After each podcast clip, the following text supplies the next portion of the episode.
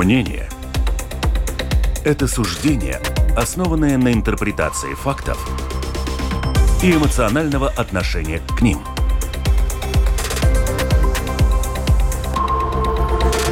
Открытый разговор с Ольгой Князевой на Латвийском радио 4.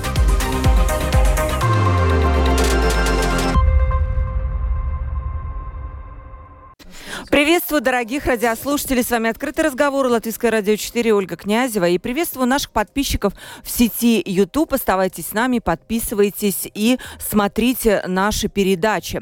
Каждый пятый ребенок Латвии находится в зоне риска бедности, социальной отчужденности. Об этом сегодня будем говорить. Это настолько важная тема, что э, у нас в этом году будет в рамках латвийского радио марафон благотворительный э, до год Пьецы, который как раз будет посвящен так называемым трудным подросткам.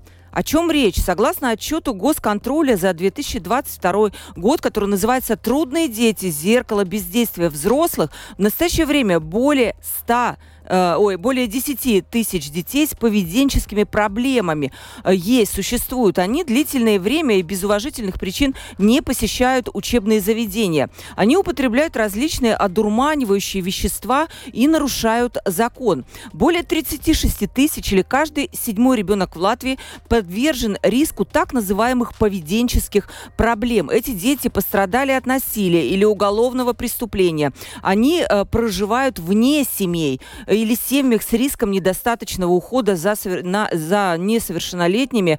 И вот этот огромный клубок проблем мы, конечно, не распутаем в течение одной передачи, но у нас сегодня прекрасные эксперты, которые с разных сторон попробуют ответить вот на эту тему, попробуют ее разобрать скорее и хотя бы очертить этот круг проблем. И что важно, у нас есть также представители власти, которые тоже, возможно, смогут нам дать какое-то какое направление, куда пойдет, пойдет решение этих проблем. Это тоже очень важно. Поэтому вот с представителей власти и начнем. Юрис Вильямс, депутат, член подкомиссии Сейма по вопросам демографии, семьи и детей. Здравствуйте. Здравствуйте. Я сразу предупреждаю, что Юрис у нас ненадолго, поэтому первая часть передачи будет обращена больше к нему, потому что это все-таки та власть, которая принимает решения, и от решений которых зависит в том числе и э, вот эти вот решения этих проблем, о которых я сказала. Эдита эм, Звирбула, исполнительный директор э, и ментор общества «Ментор Латвии». Здравствуйте. Добрый день. Здравствуйте.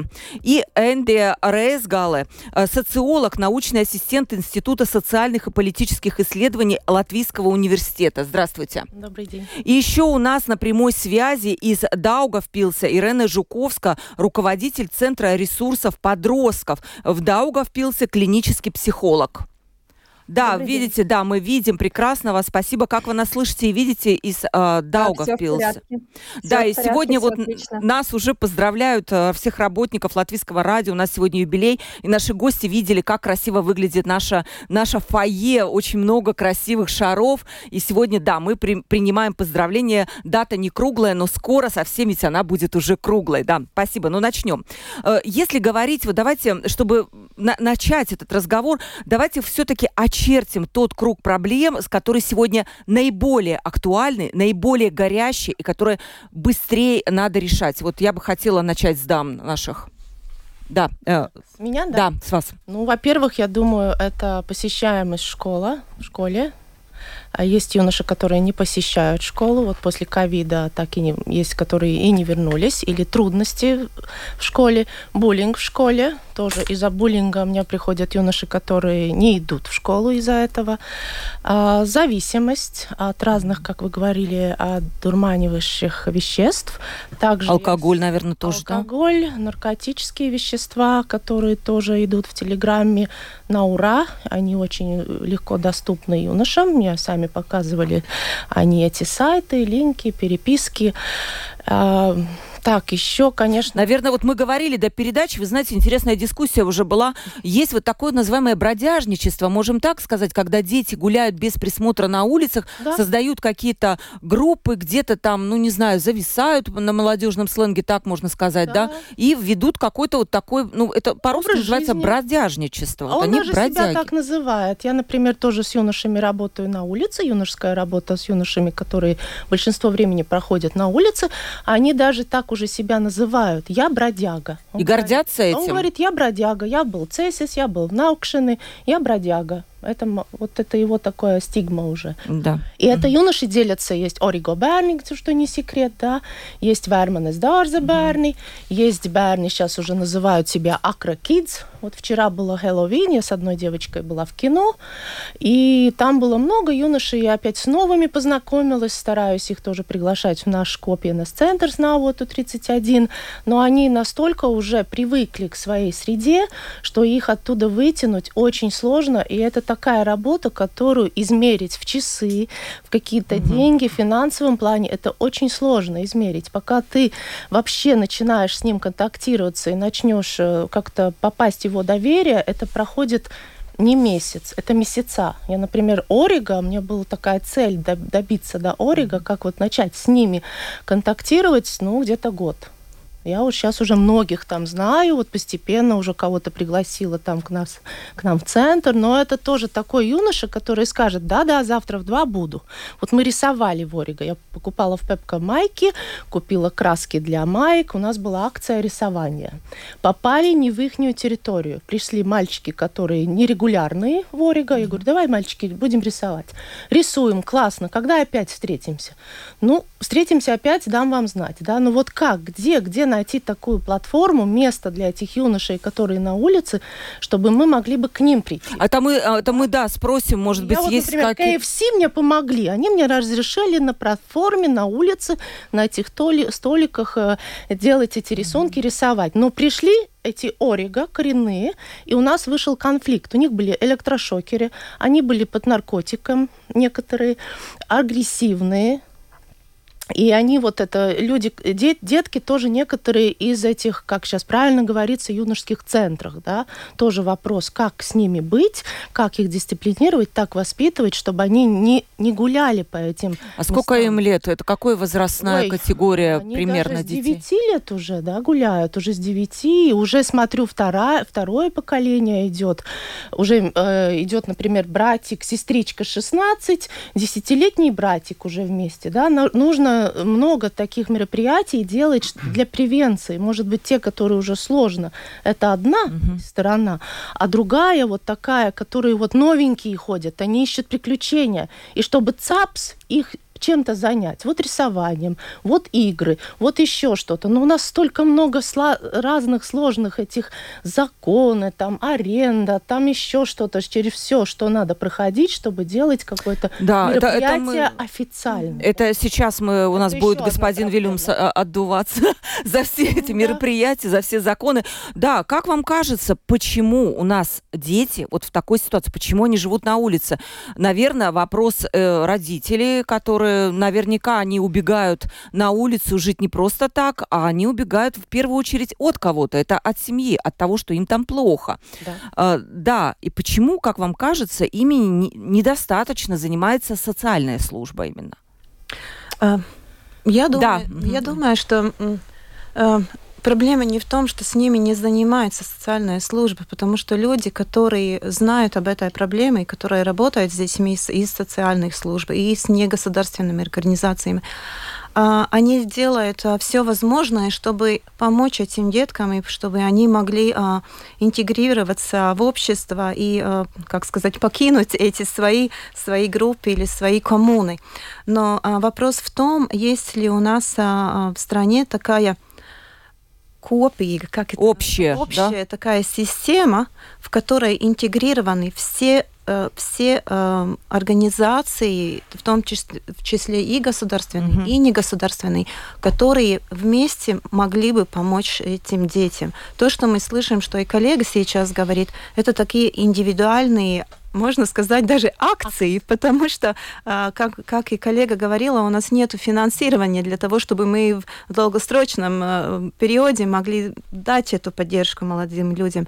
И это все а, основается на лабо грибу, да, на, я, на нашу, нашу волю и на то, сколько мы готовы в свое свободное время и, и уделять этим детям. Еще я тут да. хотела бы вас дополнить, что помощь детям риска сегодня оказывают действительно много общественных организаций. Я их назову, и пусть это будет полезная информация, потому что если есть какая-то проблема, ну вот любой из этих центров можно обратиться. Это ресурсный центр детей-подростков, э, центр Дардезе, э, центр психоло- э, психотерапии у детей-подростков, сеть поселков для детей-подростков СОС, общество самаритян. Я думаю, что я далеко не все еще назвала. И действительно, вы очертили ту самую главную проблему. Они разрозненные, и люди часто не понимают, куда им идти, когда есть какая-то проблема. Ирена, вы нас слышите? Да. Да, Скажите, ну вот мы вот в Риге сидим, мы очертили, у нас есть какие-то вот местные такие реалии с э, Орига, да, и наши, наши эксперты знают о них. А что происходит э, в Даугавпилсе? И, наверное, в Латгалии, может быть, вам лучше знать, какие там есть проблемы. Может, есть какие-то особенные проблемы или все то же самое? А, ну, я могу сказать, что дети каких-то определенных районов, это не будет только рассказ о Бориго или отдельных а, микрорайонах Риги. А, это будет в каждом городе и, возможно, даже в очень многих странах, потому что весь вопрос в том, что эти дети, эти подростки не находят другую среду, которая их будет принимать, они находят ту среду, в которой им комфортно такими, какие они есть, такими, какими они могут э, становиться наиболее быстрым способом, да, чтобы стать условно успешным, принятым, популярным и, и занять свое место в обществе, потому что эти маленькие группы Ориго или там в Даугапилсе это будет там район химии или, или любой другой район, да, э, где у нас эта среда физически, она, ну, скажем так, не обустроена, она более отталкивающая, они в ней, условно, в нее заходят, поселяются, берут над ней контроль, устанавливают свои правила. Если я установил свои правила, значит, я контролирую, я принят. И это будет э, очень много где, да, то есть вопросы физической среды, насколько она у нас, скажем так, благоприятно, приятно к тому, чтобы наши потребности социальные закрывать приемлемым способом, а не сидеть где-то там в заброшке и где-то э, условно употреблять что-то. Да, и проблем этих с ментальным здоровьем и поведенческих проблем тоже очень много и в регионах, и, и в Риге, да, еще одна проблема, что да, мы как система, ну, не слишком связаны, да, то есть один что-то делает, другой что-то делает, а, каждый пытается индивидуально построить сотрудничество с партнерскими организациями, и в отдельных случаях это получается, но как такой общий протокол и система, наверное, это то, чего нам всем, а, людям и организациям, которые оказывают эти социальные услуги для ментального здоровья, для подростков, ну, этого нам не хватает сейчас. Да. Вот у нас э, я хотела бы обратиться к Юрису, потому что у него ровно вот время для того, чтобы, скажем, ответить на все вот эти вот вопросы. Во-первых, Юрис, вам вопрос такой: сколько выделяется у нас денег для решения всех тех проблем, о которых сказали наши эксперты? Второе, э, я знаю, что сразу, может быть, комплексный такой будет ответ от вас, да? После того, как самоуправление Кековского края направило как раз государственным в государственные органы заказное письмо с требованием в срочном порядке усовершенствовать нормативное регулирование для снижения насилия в учебных учреждениях. Это то, о чем сказали вы, это буллинг. Это страшная проблема. Это вторая проблема. Третья проблема, тоже сказали вы, это те дети, которые не посещают школу. Но у нас, заметим, по закону образование обязательное. Что с этим делать? Что вообще думают по этому поводу вот вы и депутаты вашей комиссии?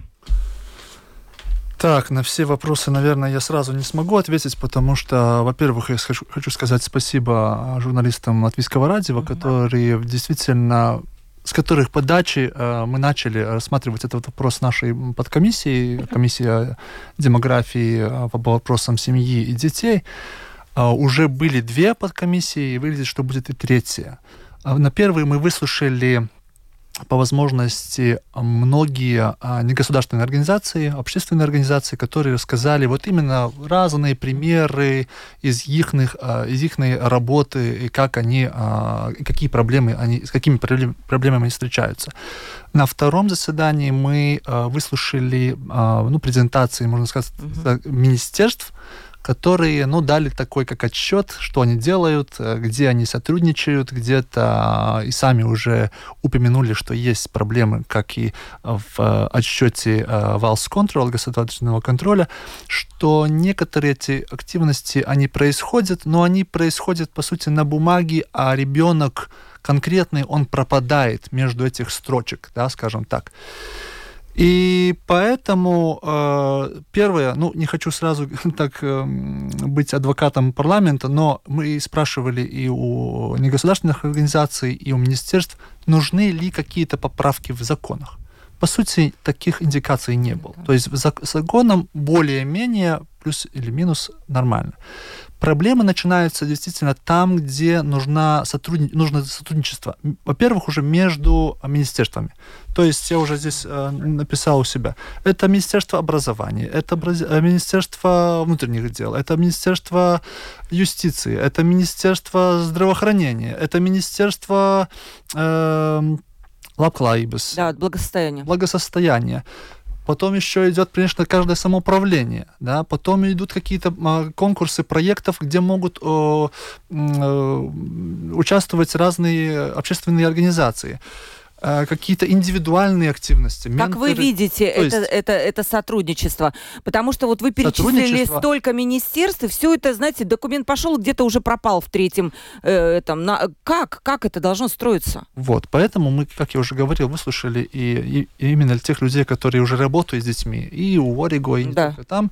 И они, по сути, э, рассказали, что... Э, ну, они показали свои примеры, которые действительно хорошо работают.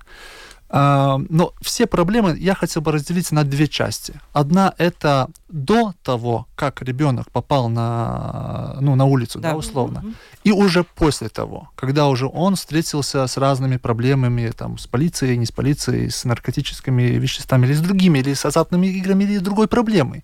То есть одна, а, первая часть, это действительно Министерство образования, это все возможные, вся возможная помощь семьям, а начиная уже, я сказал бы, с рождения ребенка, я как э, сам отец двух детей, скажу, что очень часто, и я думаю, что люди не совсем понимают, что такое быть родителем.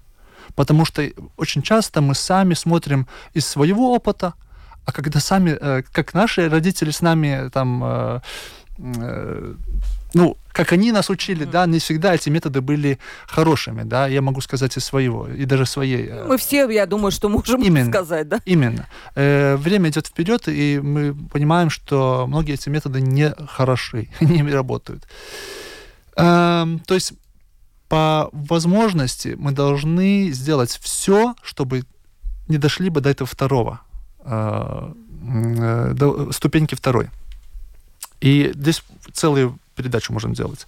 И тогда мы переходим к эту а, вторую, вторую сторону а, которая уже действительно, а, ну, нужно сотрудничать. Действительно, самое главное, нужно сотрудничать. Нужен диалог и между, между министерствами, между и самоуправлениями, с организациями. И очень важно, действительно, если удалось уже Э, образовать какой-то диалог с этим ребенком, человеком, который сбежал, скажем так, системы, и часто, возможно, у него уже протест против любой, любого представителя системы. А если кого-то удалось образовать контакт с этим человеком, это очень важно, потому что, возможно, это последний контакт этому ребенку. Если мы этот контакт потеряем, то, возможно, мы потеряем ребенка. Вы знаете, Йоси, я буквально задам вам вопрос перед, от, э, перед э, тем, как вы уйдете, но он очень важный. Вы сказали, не совсем понимают все, что такое быть родителем. Я понимаю, речь идет о наказаниях, о том, что детей подвергают дома насилию, да, и они сбегают от этой среды на улицу, и им там проще. Э, все ругают ювенальную юстицию Запада, говорят, что она такая жестокая, детей отнимают, приводятся примеры, как это все ужасно. Но у нас, по-моему, противоположная тенденция тенденция. У нас делай, что хочешь. Надо ли здесь что-то ужесточить, чтобы э, родители понимали, что такое быть родителями? Нет, я, наверное, ну, это мое личное мнение. Я не думаю, что уж, уж, ну, уж, ужесточение. Спасибо, да. Мы что-то решим. А я сказал бы, наоборот, надо объяснять, учить родителям, потому что очень простой пример. Те самые экраны, которые мы видим у каждого ребенка, и мобильные телефоны, где ребенок утопает. Он, по сути, он а, избегает, возможно, какой-то реальной жизни, а и там он, так же, как в любом другом зависимости, он просто убегает от э, реальной жизни. Да? Ну, это старый принцип. Или борись, или, или э, убегай. Да? И, к сожалению, очень часто и взрослые люди убегают от проблем, от, от ответственности. Новые родители. Мы знаем, сколько много у нас семей, семей где э, э, э, ребенок живет в семье одного родителя. То есть это тоже мы видим во всем нашем обществе. А что мы с этим сделаем? Да, у нас пол, половина семей живут, э, э родители ну, растят бабушки и мамы, да, скажем. Вы, вы, что вы тут меня можно... спросили ответ, что надо делать, да, сразу. Я, конечно, не могу вам дать э, краткий ответ, но то, что э, зависит от э, меня и от как парламентария, то, конечно, во-первых, это э, приоритеты в э, госбюджете, то есть это действительно эти деньги, чтобы а, мы могли бы поддержать и социальные э, все организации, и, и самоуправление, которое хорошо На работает. следующий год они будут выделены, эти а деньги? Вот Давайте. Я, как, я как депутат оппозиции, конечно, буду за этим следовать. И, ну, честно говоря, на данный момент я не видел а, среди приоритетов, чтобы было бы какие-то дополнительные деньги а, в следующем году. То есть, а, как это было в этом году и предыдущем, они будут, но чтобы были дополнительные, я теперь вот на память стараюсь вспомнить, я не помню. А, возможно, я ошибаюсь. Я проверю, обещаю.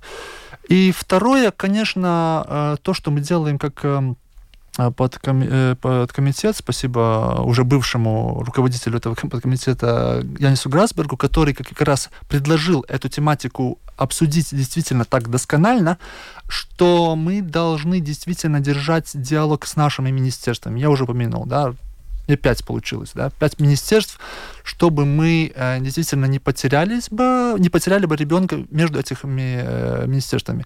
Я даже сказал бы, э, предложение все-таки одну из этих министерств ну, более-менее объявить как главные министерствами. И теперь законодательство, законодательство и позволяет э, образовать э, такой, ну, скажем так, заместителя министра э, в любой из этих министерств, который был бы действительно ответственный за, за... общую политику государственную э, семейную. семейную. Министр семьи, другими словами, нам нужен, потому что на самом деле я с вами согласна Но... абсолютно, потому что если в государстве нет счастливых семей, если вот такие дети, то смысл в каких-то других тратах. Ну, семья ну, должна быть главной. Сразу немножко хочу сделать коррекцию. Не, не, не обязательно целое министерство. Нет, есть, я это не так, было на мин... ну, можем добр... сказать, без да. портфеля. Но да? я еще э, хочу сказать, что дети это мы не, не, не, не можем и не это нельзя рассматривать как что-то отдельное от нашего общества. Это да. часть нашего общества, это будущее нашего, нашего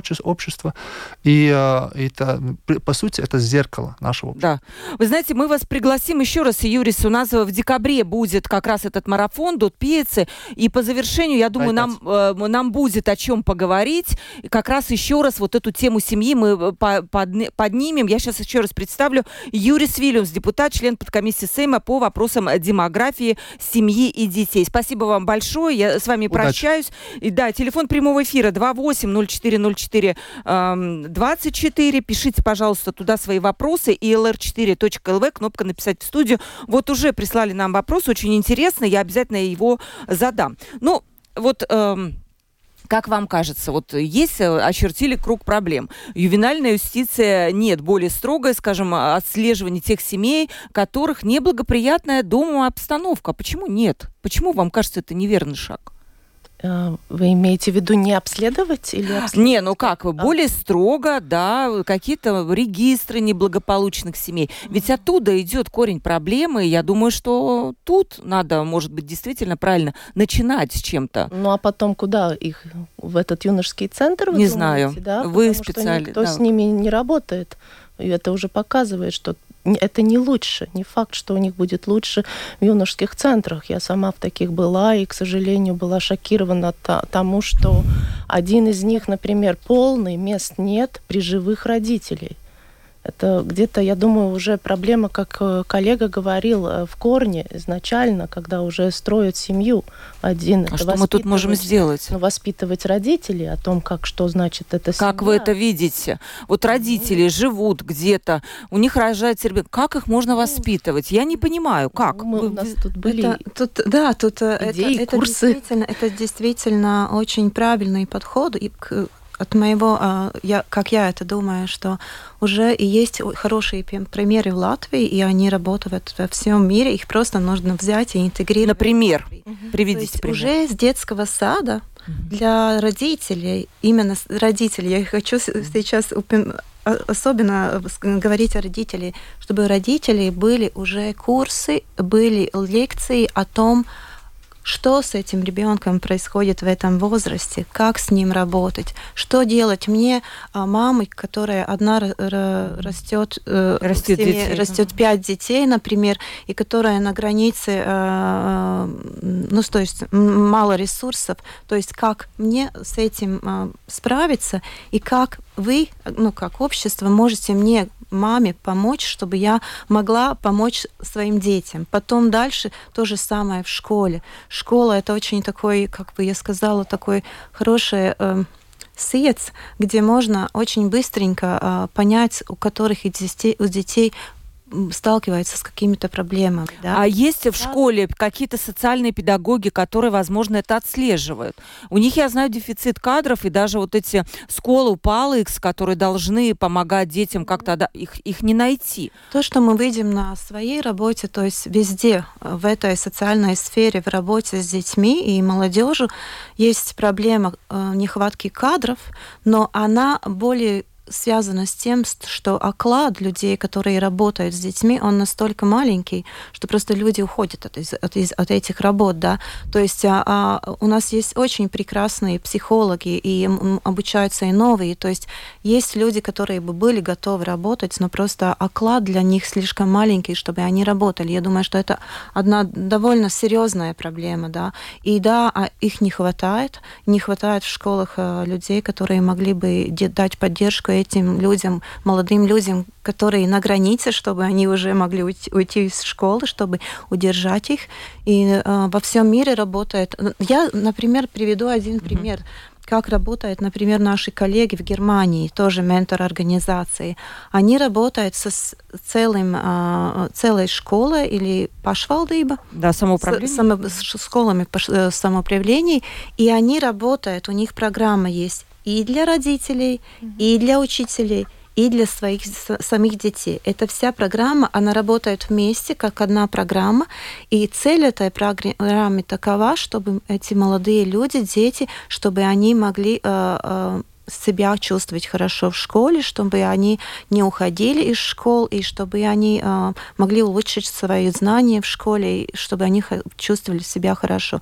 И там есть специальная программа для поддержки имени родителей, которые сталкиваются с проблемами э, в семье, э, с детьми и так далее. Вот я вижу, что по такому принципу мы могли, бы работать и тут в Латвии. Почему у нас нельзя внедрить этот принцип? У нас не хватает финансирования или у нас не хватает политической воли. Какая проблема это сделать, раз уже есть прекрасно работающая э, модель в Германии? Mm. Надо взять, да и это. В чем проблема? Знаете, я думаю, я думаю, что мы на пути к тому. Потому а. что вчера, когда я была на сайме Сапокшкомисе, я слушала, что говорили министерства, каждое министерство делает какое-то действительно очень хорошее и важное дело.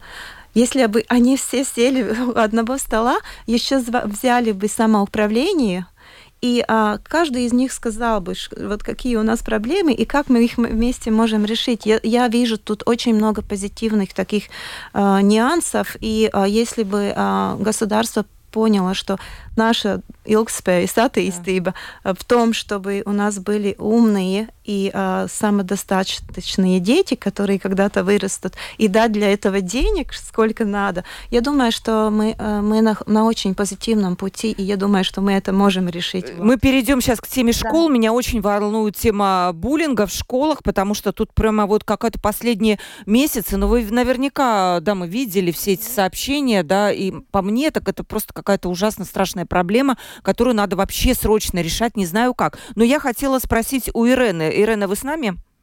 Да. Вы да. слушали, вот, э, как наши вот эксперты говорят о том, как бы нужно было бы усовершенствовать нашу систему помощи подросткам. Вы человек вот напрямую связанный с этой системой. Может быть, у вас есть тоже свой взгляд, что не хватает? Да, он есть. Я думаю, первое, с чего нам стоит начать как государство, это то, что мы смотрим на проблемы ментального здоровья, как на процесс, а не на результат. То есть зачастую очень часто мы приходим к тому, что есть какой-то экстренный случай, будь то кеково, будь то еще что-то, и да, мы собираем СТИС, и вот есть этот результат, кризисный случай, мы собираемся. Но на самом деле все проблемы ментального здоровья – это такой процесс, да, он развивается от какой-то маленькой точки и доходит до чего-то очень сложного, как и с физическим здоровьем. Если вы вовремя не пошли, запустили, и потом вам уже нужен там больничный и более сложные какие-то процедуры. Это с одной стороны, что мы смотрим на это как процесс. С другой стороны, нам нужно понимать, что вот эта точка входа, когда мы оказываем, начинаем оказывать помощь, она должна быть, соответственно, раньше. То есть зачастую мы очень часто сдвигаем эту линейку, когда я начну что-то делать и вмешиваться как институция, как организация. Я начинаю это немножечко рационализировать, но это не страшно, но это мелочь, это просто еще что-то. И потом уже приходит та точка, когда мы уже не можем закрыть глаза, когда уже наша интерпретация закона, ну, она не может слишком расходиться от этих букв на бумаге, и мы должны что-то делать. Это с одной стороны, если говорить про родителей, ужесточать, не ужесточать наказание, когда появляются эти сложности у родителя воспитывать, когда они перестают справляться со своей функцией и обязанностями, как родители, то, что указано в законе, э, когда? Тогда, когда у них не хватает навыка да, навыка быть родителем, а если нету навыка, я плохо себя чувствую, я теряю контроль, я злюсь, я не справляюсь, я срываюсь, и в конечном итоге, возможно, даже сдаюсь. Э, очень часто бывает постучать в дверь, вот сегодня среда, до пятницы исправьте, иначе нас исключат из школы или еще что-то, да, или нас комиссия какая-то административная прислала. И, на мой взгляд, очень важно давать родителю вот эти навыки, да, у нас есть и эмоцион... ну, вот это эмоциональное воспитание, да, как курсы для родителей, то, что мы как Пусауджи Ресурс Центр, ресурсный центр запустили, это диалектически э, поведенческая терапия для подростков, где есть индивидуальные сессии для подростков, подростка, плюс раз в неделю есть группа, куда ребенок приходит с одним родителем или с двумя родителями на протяжении 16 недель, и мы с ними обучаемся определенным навыкам, как справляться с эмоциями, как справляться со стрессом, как строить отношения. И это не замыкается на только родитель и ребенок, потом этот и ребенок, и родитель применяют эти навыки но в разной среде, в школе, с друзьями, с коллегами, и таким образом этот родитель становится более компетентный. То есть, если мы говорим о наказаниях, то оно должно быть, э, ну, скажем так, экономное, соизмеримое и как последствие чего-то. Да, если мы просто будем ужесточать, и он ничему не будет учиться, это не будет приводить к изменению поведения. Наказание не меняет поведение, Знаете, оно может вести да, к закрытию. Возможно, вы правы, но меня вот всегда интересовало вот родители, которые выпивают, да, ребенок не видит э, дома вот это беспросветный uh-huh. алкоголизм, или э, родители его бьют за какие-то преступки, э, ну там какие-то, я не знаю, ну дети же они могут что-то там, ну не знаю, не так да. сделать, да. Вот что с этим делать? За все ли у нас такие родители? Или под контролем, или, ну, вы знаете, вот цифру вам зачитаю. За 9 месяцев этого года в Государственную инспекцию по защите прав детей поступило 200 звонков от молодых людей, которые задумывались о самоубийстве или даже пытались его совершить. Это рассказала на канале ТВ-3 руководитель инспекции Гунита Ковалевска. Вы да. еще 200, это находились они в крайне депрессивном состоянии. Вот э, у меня вопрос, вот давайте с гостей студии. Почему подросток, как вам кажется, задумывается вот уже об этом? Это крайняя мера. То есть, видимо, э, до этой меры у него еще происходит какая-то трансформация, он пытается вырулить, он пытается как-то найти поддержку. И когда уже так, то все. Накопление эмоций. Да на то, что он, может быть, чувствует себя, что его не принимают, его родитель не слышит. Вот сейчас, вот вчера было тоже звонок, девочка угрозы и уже э, опять э, пробует тоже сделать э, самоубийство, резаться начала. Какая причина? причина, сказала бы, что мама, может быть, сейчас тоже как бы толкнулась, что вот девочка-подросток, и на, надо начинать ее сейчас воспитывать. Mm-hmm. Но сейчас воспитывать уже может быть поздновато. Воспитывать надо было уже с детского сада или уже до детского сада, когда совсем маленькая была.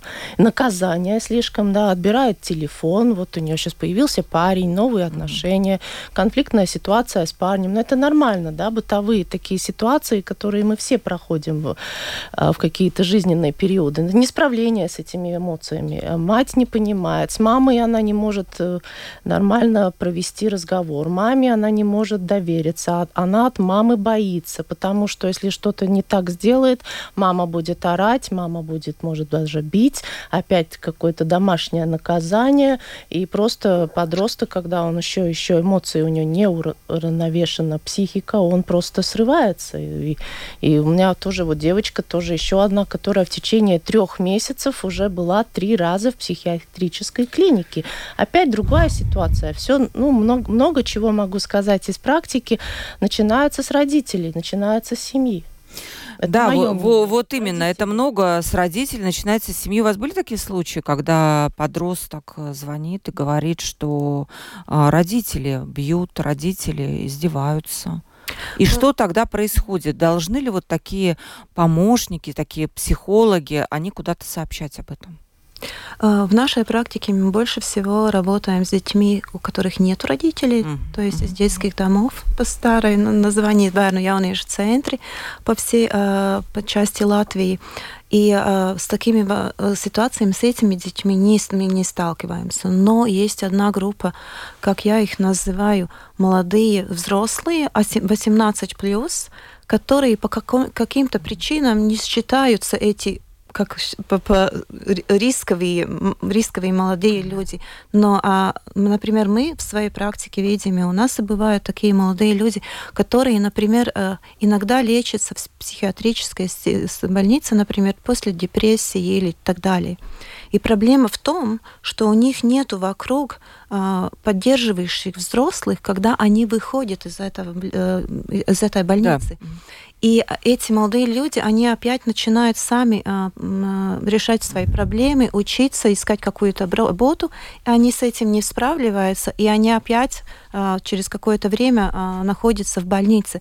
И то есть есть такая группа людей, которым тоже нужна бы помощь, мы их называем, как бы могли бы быть такие, как коммуны, где они могли бы жить в каких-то а, легких условиях, где с ними работали, может быть, психологи, и они могли бы постепенно интегрироваться обратно в общество. Есть такие программы, да? Нету, к сожалению, да таких нет. Вот то, что мы делаем в Ментор Латвии, мы, мы просто можем со своей стороны давать такую поддержку, что с рядом с этим большим молодым человеком есть один очень высоко мотивированный взрослый, который в течение очень долгого периода, года, два года, проводит с ним вместе время, разговаривает с ним, помогает им ему в таких практических ситуациях. И мы это делаем в Латвии уже 12 лет, но мы это делаем только благодаря пожертвованиям. Мы только-только благодаря всем этим добрым людям, которые нам жертвуют деньги, можем эту программу реализовать. И мы видим, как хорошо эта программа работает, насколько она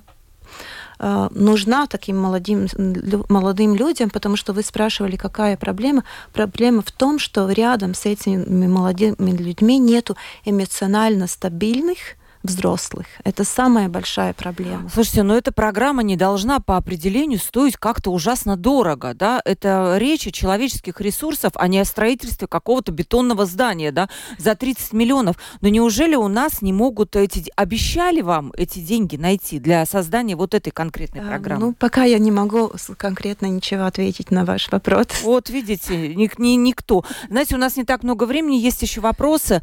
А, буллинг в школе. Я сколько скажу, скажу, что согласно результатам исследования, проведенного Рижским университетом Страдания по заказу государственной канцелярии, более 40% учащихся сталкиваются с систематическим буллингом в, латвий, в латвийских школах. И согласно результатам исследования, многие дети сталкиваются с насмешками по поводу тела, издевательствами сексуального характера. При этом только половина учащихся отметила, что учителя выступают против буллинга. То есть все это как-то с молчаливого какого-то одобрения, это тема отдельной передачи. Но Но все-таки, как вам кажется, насколько эта проблема актуальна и что тут можно сделать? опять воспитание, школа, больше... Учителя все-таки, да? Я так думаю, да, потому что опять я как практик, наверное, сегодня здесь говорю с практическими примерами. Опять на днях приходит девочка, она не ходит в школу. Уже сколько? Два месяца прошло. Ее буллинг э, в школе из-за того, что у нее нет мамы. У нее мама умерла, когда ей было три годика, ее воспитывает бабушка. Ее буллингуют из-за того, что у нее нет мамы, высылают в группу, в чаты «иди к маме», «закопаем с мамой», «иди откопай маму», вот посмотрите, у нас есть мама, у тебя нету мамы. И девочка на отказ идет в, не идет в школу.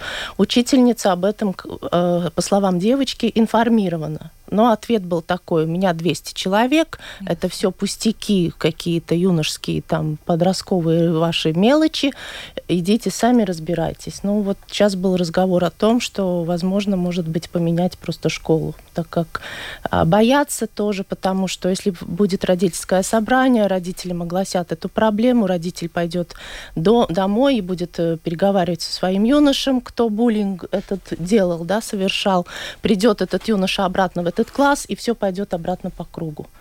Да, то есть Но... опять может быть как-то вовлекать родителей этих детей, которые занимаются буллингом, да. если преподаватель не может справиться. То есть, э, как вам кажется, есть какое-то решение сегодня проблемы? Или это проблема, вот есть учитель, разбирайтесь сами там как-то как можете? Ну, я думаю, это комплексный да. командный труд. Это вот если вся школа, то значит вся школа наверняка и директор, и зауч, и соцпедагог, и психолог. Это делают? И... Или это ну, надо делать? Фрагментированно. Это вот. надо делать. Я думаю, это не все делают. Вот поэтому самоуправление Кековского края, когда столкнулось вот с этим вопиющим просто э, примером вот этого буллинга, изби избиения учеников, они направили письмо и попро вот попросили конкретно, зачитываю, усовершенствовать нормативное регулирование для снижения насилия. Я не знаю, что тут можно усовершенствовать.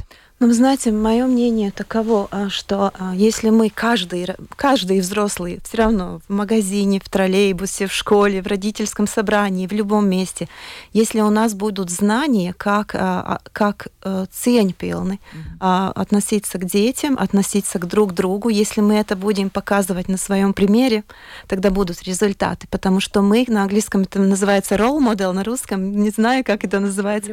Мы каждый ролевая, ролевая модель наверное, нет, что мы на своем примере показываем детям, как надо вести себя, да, как... Это все хорошо, и это все в идеале. Самим. Да. Открыть книжку, купить книжку, сходить в магазин книжек и купить книжку а, про воспитание детей. Сейчас, по-моему, в магазинах очень много прекрасных книг, которые написали психологи, тоже аудиокниги и все разное, просто самим каждому родителю открыть хотя бы одну книжку, прочитать, я думаю, это тоже много. Э, вы даст. понимаете, что это все такой идеальный мир, mm-hmm. когда родители все взяли книжки, все прочитали, стали умные и добрые. Mm-hmm. Но так не будет. И буллинг остается, вот эта проблема остается, и мы видим на реальных примерах. Как вам кажется, может быть, школа должна какие-то нормативы ввести, чтобы этих детей изолировать? А, я не знаю, ну что, ну какой-то выход ну, должен Знаете, быть. это так, как это, как и э, в бизнес-предприятиях, э, так и в школах, это все одно говорят, что культура предприятий, культура школы начинается э, с, с руководителя, а не с организации. И как, как э, культура в школе создается, так я думаю, что тут действительно очень, очень много э, может сделать сама школа. Я помню, когда мои дети ходили в школу, это была норма, что каждый, который входит в школу, первое, что он говорит, это он говорит «доброе утро» к тому, кому, как, кого он встречает у дверей школы. И с этого и все, я думаю, начинается. Но я абсолютно согласна в том, что если дети не могут справляться со своими эмоциями из-за этого, ну, дара пары другим детям, да, тогда тут это должно быть как ну, красный флажок, что э, э, психологи, социальные работники в школе, они сразу должны реагировать. Потому что я всегда говорю им нашей, наш, говоря о нашей программе, что дети не могут ждать. Если им нужна помощь, им помощь нужна именно сейчас, в эту минуту. Да, иначе это Мы... будет вот эта статистика да, ужасная, про да. которую я говорила. Ирена, вы с нами еще? Да, ладно, Ирена уже нет, но ничего, у нас осталось не так много времени. И я зачитаю, вот вопросы есть. А, детский спорт, спрашивает Лилия, доступен он? И как она пишет, наша слушательница, он доступен за большие родительские деньги. И проблема в том, пишет наш слушатель, что детям, наверное, нечем заняться, а родители думают в это время, как заработать и оставляют их без присмотра. Как вам кажется, можно ли с помощью детского увеличения вовлечения детей в спорт, вот оттягивать их как-то от улиц, я не знаю, от чего-то еще, да, ваше Я мнение. сама была раньше спортсменкой, за сборную Латвии бегала, закончила школу-интернат Мурьяни, и я тоже за спорт. Это была еще одна тема, которая, если было бы больше времени говорить, и тоже опять с примера, а, юноша хочет и пойти на волейбол, но я сама смотрела, но это, как вы правильно говорите, стоит денег, да, вот, и, и не у всех родителей это есть, и действительно родители работают работают вот на двух, даже на трех работах, чтобы вообще как-то конец с концом свести, и не остается времени на подростка. Вот вчера тоже приходит подросток, он просто хочет со мной посидеть, просто пообщаться, потому что у него дома мама работает, папа заболел, Нет, и на выходных они вообще никуда ничего вместе не делают как родитель с ребенком, тогда тоже... Это главная, наверное, проблема. Да. Это дети в Ой. гаджетах, родители на работе, и все живут какими-то параллельными жизнями, да. и потом вдруг да. оказывается, что мы не видим, как выросли дети, они выросли как-то не так, как нам хочется, да. Это, конечно, проблема, это все правильно вы говорите, но в жизни, мне, мне кажется, это, к сожалению, но ну, нельзя реализовать. А, как вы считаете, спорт, увеличение, может быть, финансирование бы, спорта да. пом помогло бы снизить да. количество трудных детей? Лю люб любой любое, любое занятие, которое нравится ребенку, оно приветствуется. Не только спорт, там может быть и, и, и хоры, и танцевальные, и кружки, и все. Э, главное, что я хочу подчеркнуть, что, что очень важно, чтобы мы смотрели индивидуально на нужды каждого ребенка, каждого молодого человека, потому что они очень разные. Если мы, говори, мы говорили бы на таком государственном уровне, то это тоже важно, что, чтобы мы могли найти такую систему, сделать, создать в стране, чтобы каждому ребенку был индивидуальный подход, который подходит именно ему нуждами.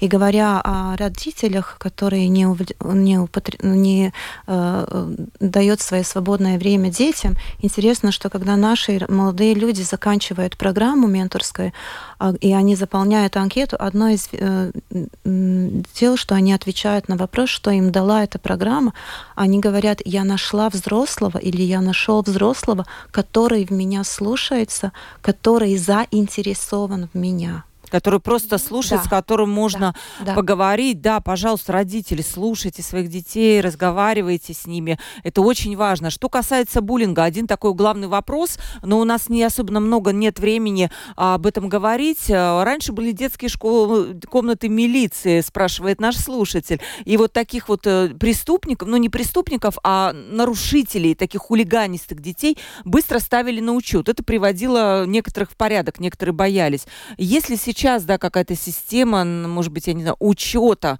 вот таких вот детей. Раньше это было через милицию. Как работают? А, я думаю, что сейчас то же самое. Я, э, что если дети совершают э, какие-то паркапумс, тогда всегда вмешаются в полицию. То есть есть какая-то, наверное, ну, ну наверное, дети есть, не могут да. привлекаться какой-то ответственности Но за нарушение. Все равно это ответственность полиции и потом социального э, диеноста, да. Ну, То есть они вместе работают. Да, и вот такой важный вопрос. Если выясняется, что вот все-таки ребенок агрессивный, что каков шанс его перево... ну, не, я не хочу слово перевоспитать, но перенаправить, может быть, какое-то положительное русло. Есть я шанс? Думаю, Или иногда... Очень, я думаю, очень большой. И зависит ли это от возраста? Эти еще? дети, они очень прекрасные дети. Они такие же дети, как те дети, которые нам кажутся хорошими, воспитанными в наших семьях. Только по каким-то причинам их погатна была по каким-то причинам трудная. И они выражают свое а, поведение и хотят показать, что, миру. вы знаете, мне трудно. Я хочу, чтобы вы меня услышали, увидели. И какими методами, это уже другой вопрос, да. Они все прекрасные дети, и мы, как взрослые, должны их любить, и мы должны за них заботиться, за всех. Несмотря как они себя ведут, они в своем сердце все добрые, очень-очень добрые молодые. Какие хорошие слова, правда? Добрые дети, у них просто где-то болит в душе, и они вот таким образом выражают свой протест вот этой боли, вот этому миру. Наверное, нужно их как-то услышать. И вот э, что важно, вы сказали, что нужны вот эти взрослые, которые бы смогли э, эм, которым вот эти дети смогли бы доверять. Вот это очень это очень важно доверие. Если вот один раз даже вот взрослый как-то подвергнул их недоверие к риску, им трудно опять заново построить это доверие. И очень важно, чтобы вот взрослые были там в эту трудную минуту для этих юношей. Они действительно все прекрасные дети. И когда они говорят, они приходят к нам на программу, тоже некоторые через социальную службу, и говорят, я плохой. Я говорю, нет, ты не плохой. Может, то, что ты сделал, это нехорошо, но вы все хорошие, добрые, да. милые дети. Они все хотят ласки, все хотят любви, все хотят э, понимания и хотят, чтобы их услышали.